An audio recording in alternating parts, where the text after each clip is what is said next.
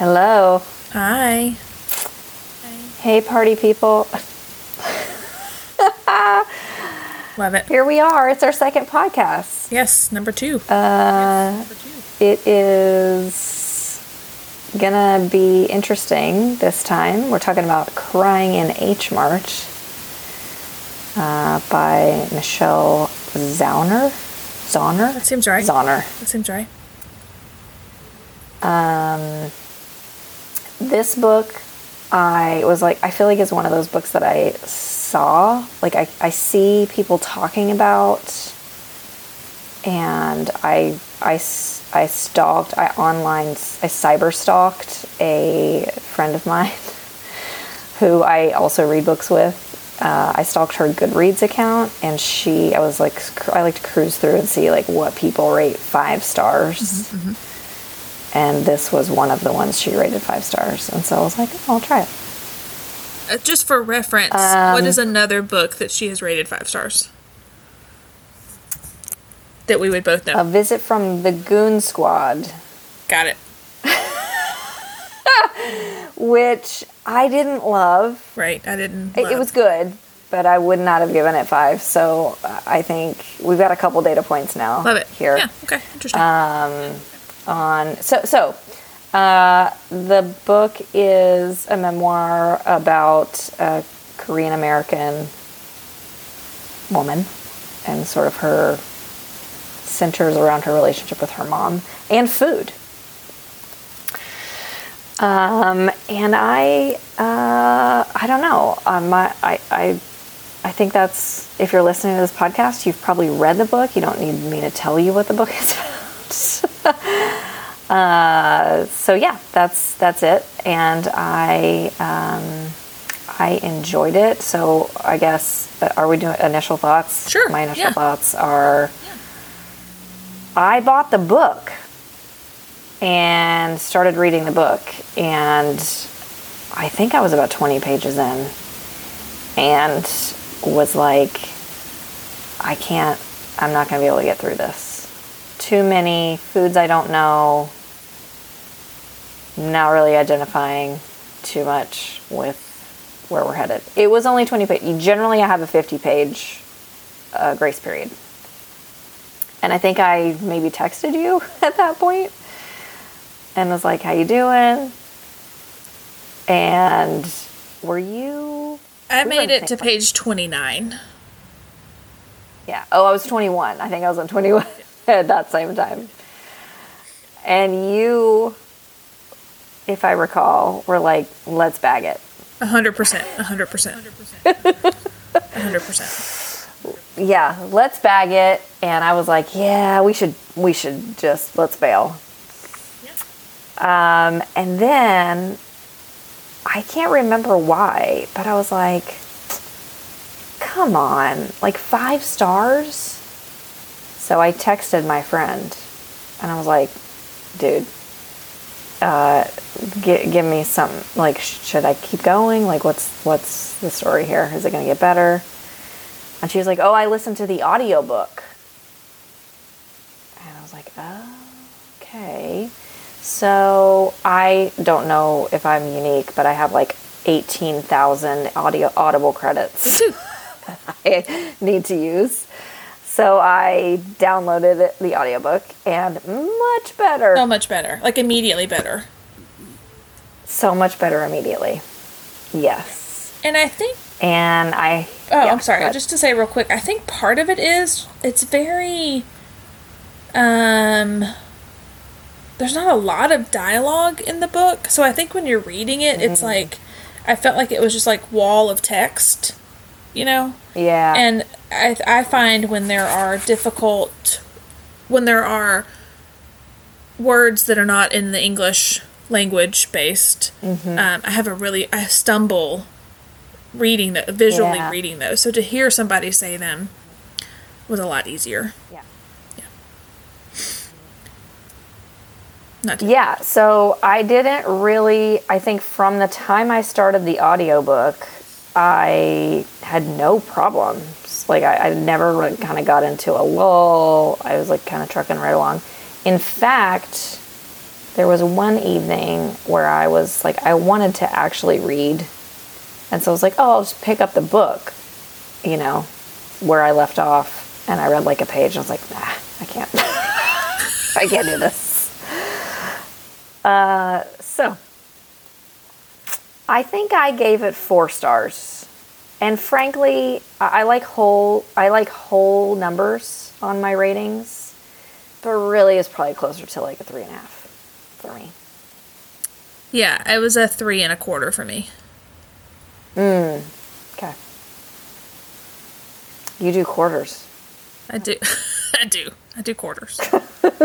I like to be precise with my ratings. Yeah. But I think. What were your initial thoughts? Initially, well, yeah, obviously the same thing. Like I had a really hard time getting into it. Was not really that interested. I mean, look, we know what happens. I think she tells you that kind of initially, you know, that it's a book about, you know, her mom dying and, right. You know, so your cat's out of the bag, you know what happens. Spoiler alert. Right. And initially I just didn't, I just didn't connect with it. And then when I started listening to the audiobook, it did get a lot better. I also think that the audiobook part, starting the audiobook coincided with kind of moving on past the initial food talk. I feel like that was huge in the very beginning, and I think we talked about, like, you know, I don't want to read. This is not that there are books I will read about food, but this is not the type of book I want to read that's about food, you know. And there was a scene where they were in Korea, and there was an octopus scene that really turned me off.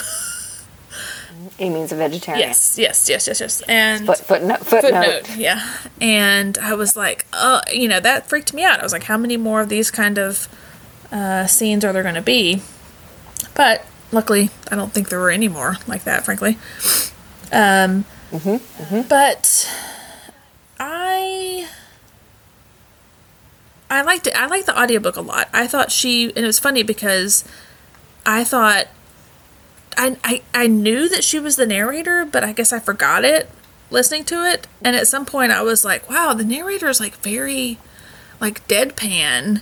And I really enjoyed that delivery actually of it. And I think you were like, yeah, it's narrated by the author. And I'm like, oh yeah. And I think probably she did that. You're like, I think she must speak Korean. Oh yeah. She's really good with these Korean words. Right. Yeah, spoiler alert. Yep, it's the author. Yeah. But I think that added to it because, and I pictured her being so deadpan because, like, I'm sure it's hard to read that, you know. So you probably have to kind of like go the total opposite way to be able to get through it. But yeah, it was interesting because it was about, you know, a lot of, I feel like, books about death are more about kind of like missing the person afterwards or like the last day. And this was too, but it was also more about, I think, her feeling more connected to her mom, maybe after she passed in some ways. I don't know. I just thought it was kind of an interesting perspective in this kind of like genre of memoir, if that makes sense. Yeah, no, I think that's right. And I think for me, it was like less about, I mean, the title makes it, one would assume that it is like a story about grief. And I think to some degree it felt like it was, but for me it was more about the story of, it's kind of the story of her relationship with her mom and like how it had evolved, you know, throughout her life. and continued after her mom's death, which, you know, sort of speaks to what you were just saying. And I think, I mean, I think it's, and that to me was very relatable. So, like, I have had kimchi, you know, like I've had, you know, some Korean food, but I've identified with that part more because I think, you know, relationships with our parents are challenging. They do go through these cycles. And I think I really enjoyed kind of hearing her talk about as she, you know, when her mom, it was sort of like a reflection, I'm assuming, of like cultural norms of like, you know, she's like wanting to be a rock star and is like out kind of doing her thing, and her mom gets sick and like she does like drop everything and like goes and talks a lot about like wanting to, it's almost like reparations, you know, which I wasn't a troubled teen. I didn't go through sort of a real rebellious phase, but like I just thought it was really earnest and heartfelt, her like kind of coming around to this idea that it was her duty and role, and she wanted to like be there for her mom in a way that she had not been and that her mom had been for her. So I thought that was a really sweet part of the story to me. Yeah, I agree. What did you think about? Okay, I mean, what did you think about her mom as a character? Like, did you like her mom? I mean, I understand it's hard to talk about some, you know, the whole point, but I mean, did you get the feeling that? I mean, there were things that, and I loved that she mentioned these. There were things that her mom did for her, like buying shoes for her to like send to her when she was in college, and her mom would like wear them around the house to break them in for like 2 days. Yes, the breaking in of the shoes. I was like, what? Yeah, I mean, I really, yeah, I think it was really interesting that she told like kind of about, she described her mother's love by kind of like acts of service, you know, that her mom, which I thought was an interesting way to talk about someone rather than just like, oh, she, you know, she really loved me. And it was like, no, this is like the things that she did for me. Very specific. You know, which was really interesting. I finished the book wanting to know more about her mom and dad's relationship. Oh, because that was a whole, that could be a whole other book. Yeah. I feel. Yeah. And I actually Wikipedia'd Michelle after I read the book, because I kind of wanted to like see a different picture of her, and I was actually kind of interested to see what her husband looked like. And in reading her Wikipedia, it says, which you kind of get that feeling, I guess, from the end of the book, but I don't think she addresses it in the book. Maybe I missed it, but she says that she's estranged from her father now. I mean, not shocking. Yeah, no, definitely not. But which is really sad to me. It's very sad.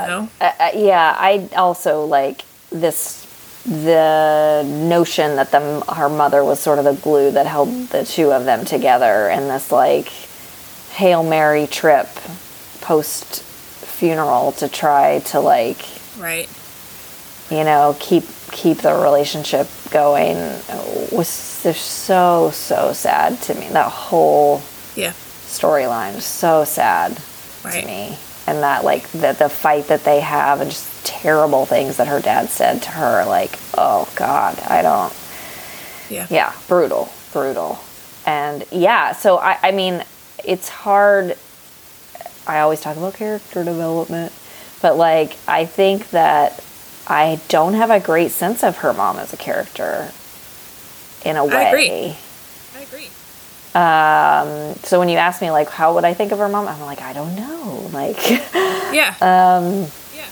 it's a hard one to wrap my mind around, a little bit, but because I think, again, there's a cultural element at play here too, I think, in like how we show love and I mean, everybody's different, right? I'm not making a generalization about a culture, but I think that there are cultural norms and like how people parent and, you know, just this, it was really, because you said, just exactly what you said, she was never like, oh, she really did a lot for me. Oh, she really, like, that's how I would describe a relationship with somebody, but not like she would like break in my boots for me before, so I wouldn't get blisters. Like, whoa, like, okay.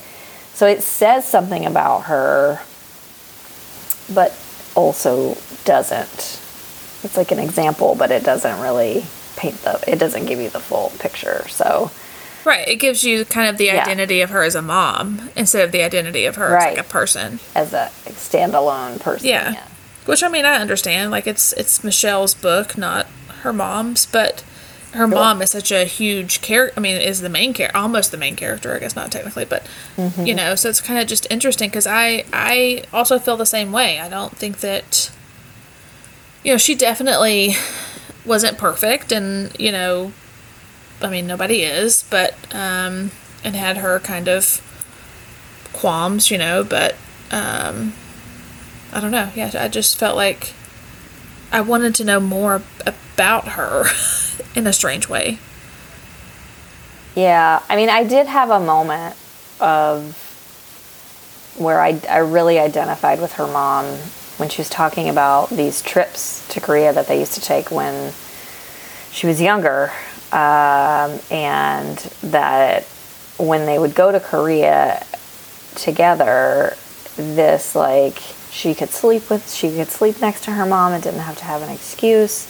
And they stayed up late and she sort of was a kid again and she was goofy. And as a parent, I don't know. I really identified with that because, like, traveling with a kid, it, you know, it can be very freeing. It gets you out of this, like, day-to-day routine and expectation. And I thought that showed, you know, Michelle talking about how her mom was different in those, on those trips, showed, I think, more of her character than I think we got in a lot of the other pieces of the book.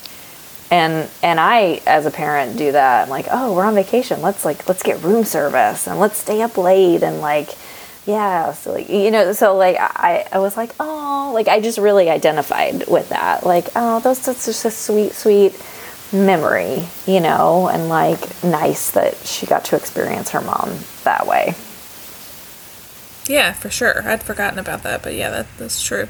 Yeah. I really enjoyed the parts of the book when she was in Korea, whether it was like when she was a kid or as an adult. I really liked those. Those were probably my favorite parts of the book, honestly.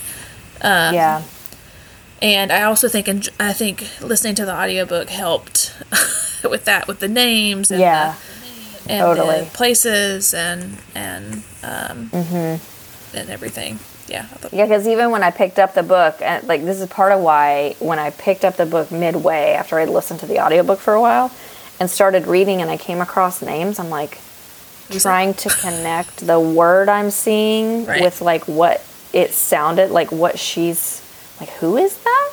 Yeah. And then like seeing it spelled out and not hearing it was like, wait a minute, this is not spelled the way I would imagine it to be spelled. And so it was very difficult to like just pick it up for that reason. Yeah, I'm sure. But yeah, I think, you know, I thought it was very sad, like very sad, you know, the moment of passing and like her last words were pain, you know, it was just very like heart-wrenching, really. You know it's coming, you know, but it's always, that moment's always, I think, pretty tough. She did a good job of explaining. It's funny because they were in Eugene, Oregon. I'm in Oregon. I've been to Eugene, and used to have a friend in Eugene that had a very rural house on a filbert orchard, which is hazelnuts for you non-filbert people. For you non-Filbert or Oregon people? Yeah, right. And this person I knew who had this property had, like, horses, and she had kangaroos and, like, and Filberts.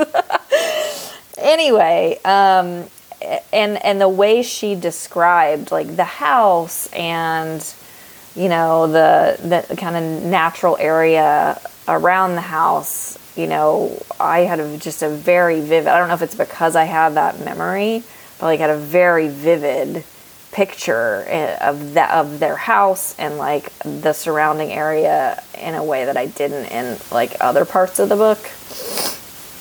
So that was, like, a night, it was, like, I think it was just, like, another kind of personal connection for me. Also, I have listened to Japanese Breakfast. Her band, Michelle's band, is called Japanese Breakfast. I think she says that in the book.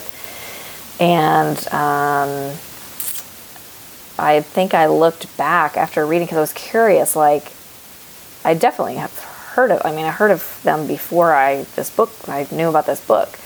And when she put out her first album, and, like, in relation to, like, when this book came out, and when her mother died. And it was, like, kind of all happening at once. Like, well, the book came out later, but her mom died, and then it was, like, really, like, same year, I think, that the album was released, and she talks about it very briefly. But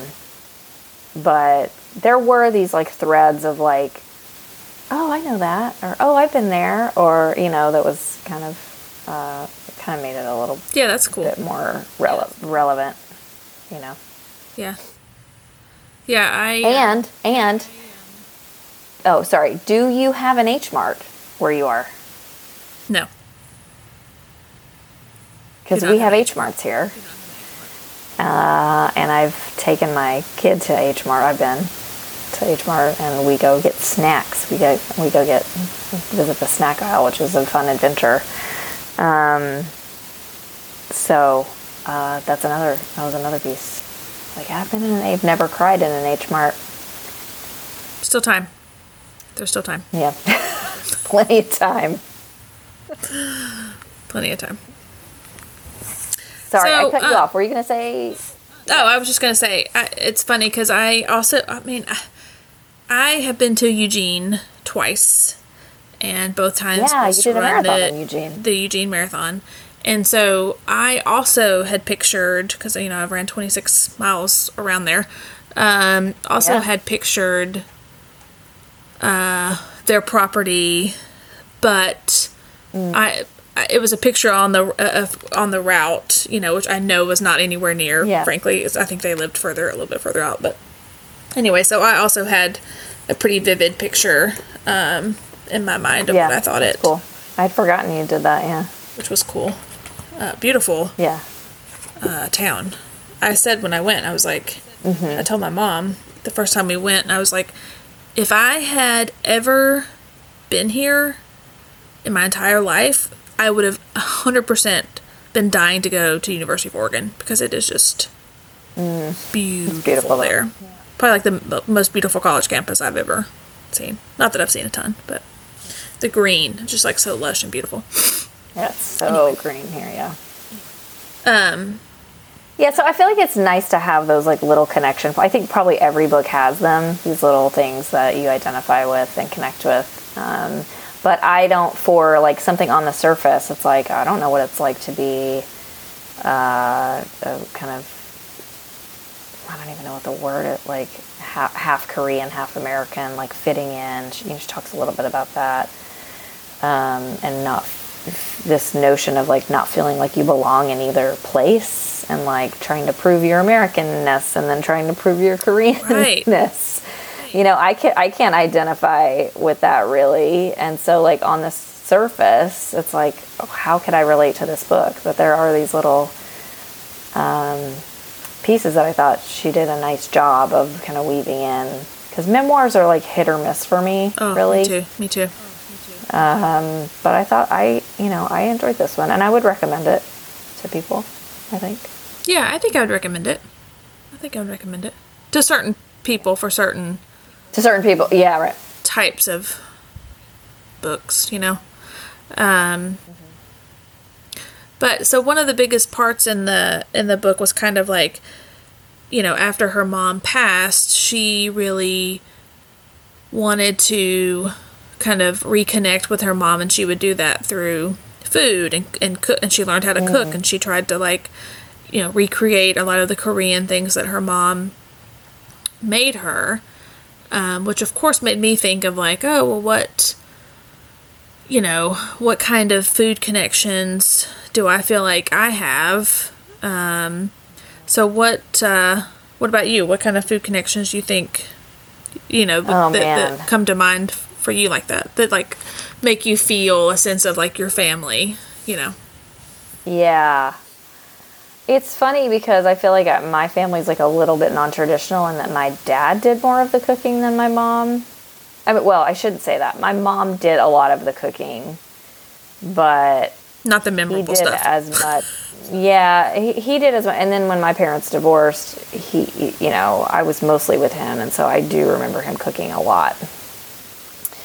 And I grew up in the South, so it, you know, it's things like my dad's chicken and dumplings. Like, even now, as an adult, when I go home, he always makes a huge pot of chicken and dumplings. So, like, it's the smell, it's the leftovers, it's the, like, you know, the process, it's the texture, it's like, you know, it's all that.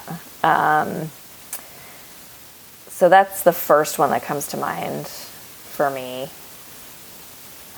Pancakes. I remember your dad's pancakes. We have our kind of... Yeah, and he always had this like special syrup that he used and nobody else liked, you know. It was like straight it was almost like cane syrup, like it was almost like molasses, very dark, rich flavor. Yeah, what else? I think those are like the two main. Banana pudding. He always made a banana pudding. And then our holiday, you know, we made candy around the holidays. I mean, there's probably more, but like those are kind of the main ones that I think about. And I have ones for you. Yeah. Because I used to go to your house every day after school. Yeah.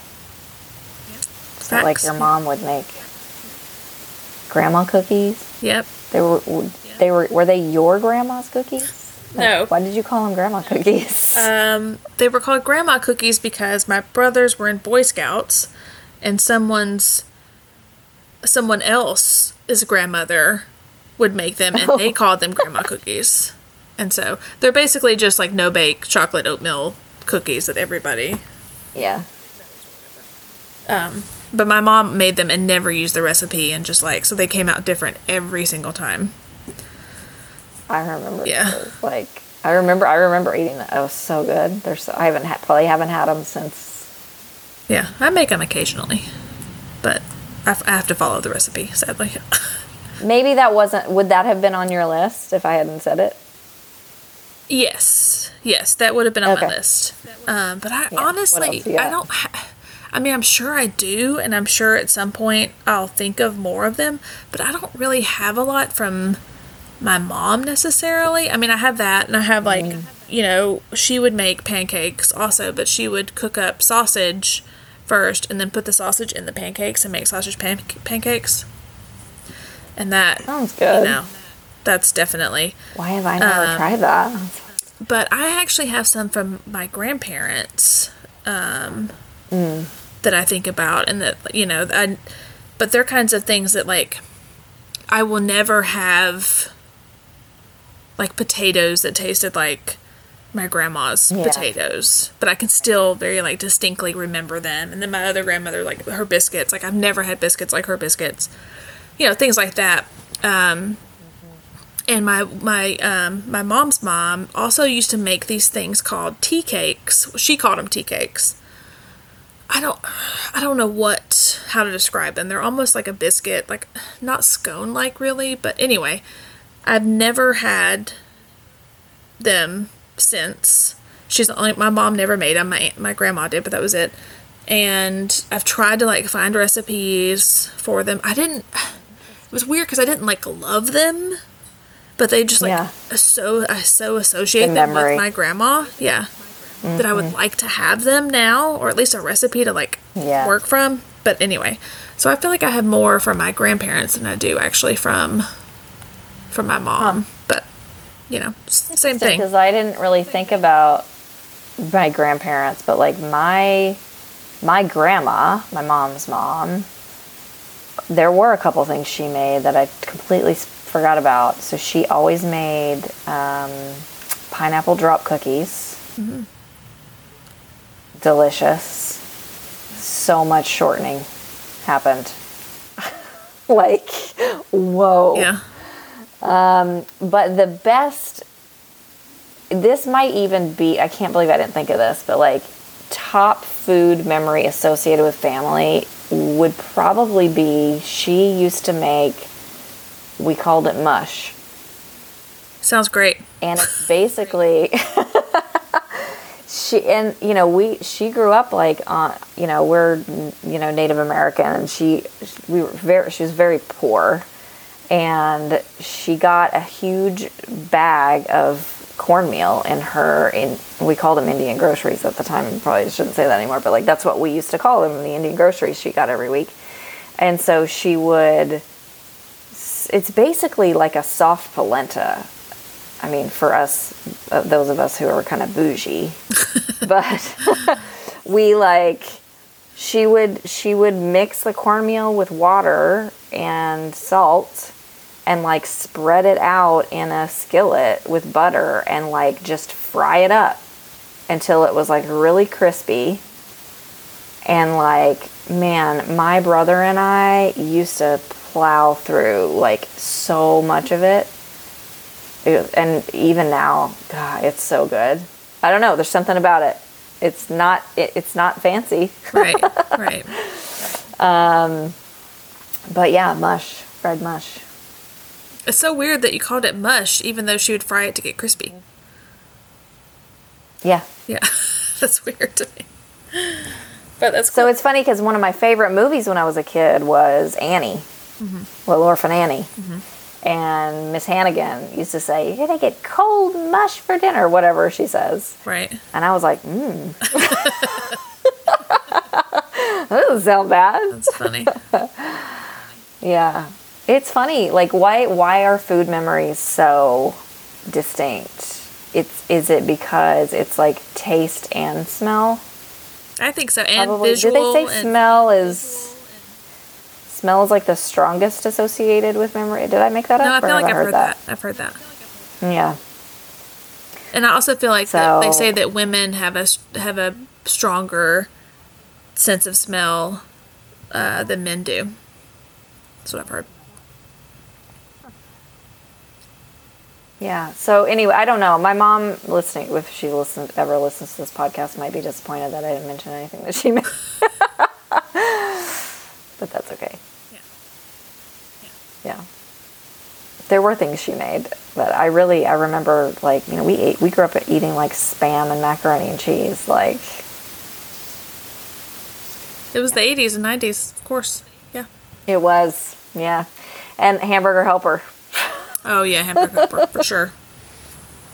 So when I'm listening to her, like, you know, Michelle's talking about these dishes, like she describes some of them, like I threw in, you know, the tofu and the green onion, like I'm like, oh God, that sounds so good. And I was actually really hoping there were recipes in the back. I was too. I was surprised there weren't. And there weren't, and I was very disappointed. I was surprised by that. I thought it was really sweet that so a couple things. The aunt, the aunt, Kay,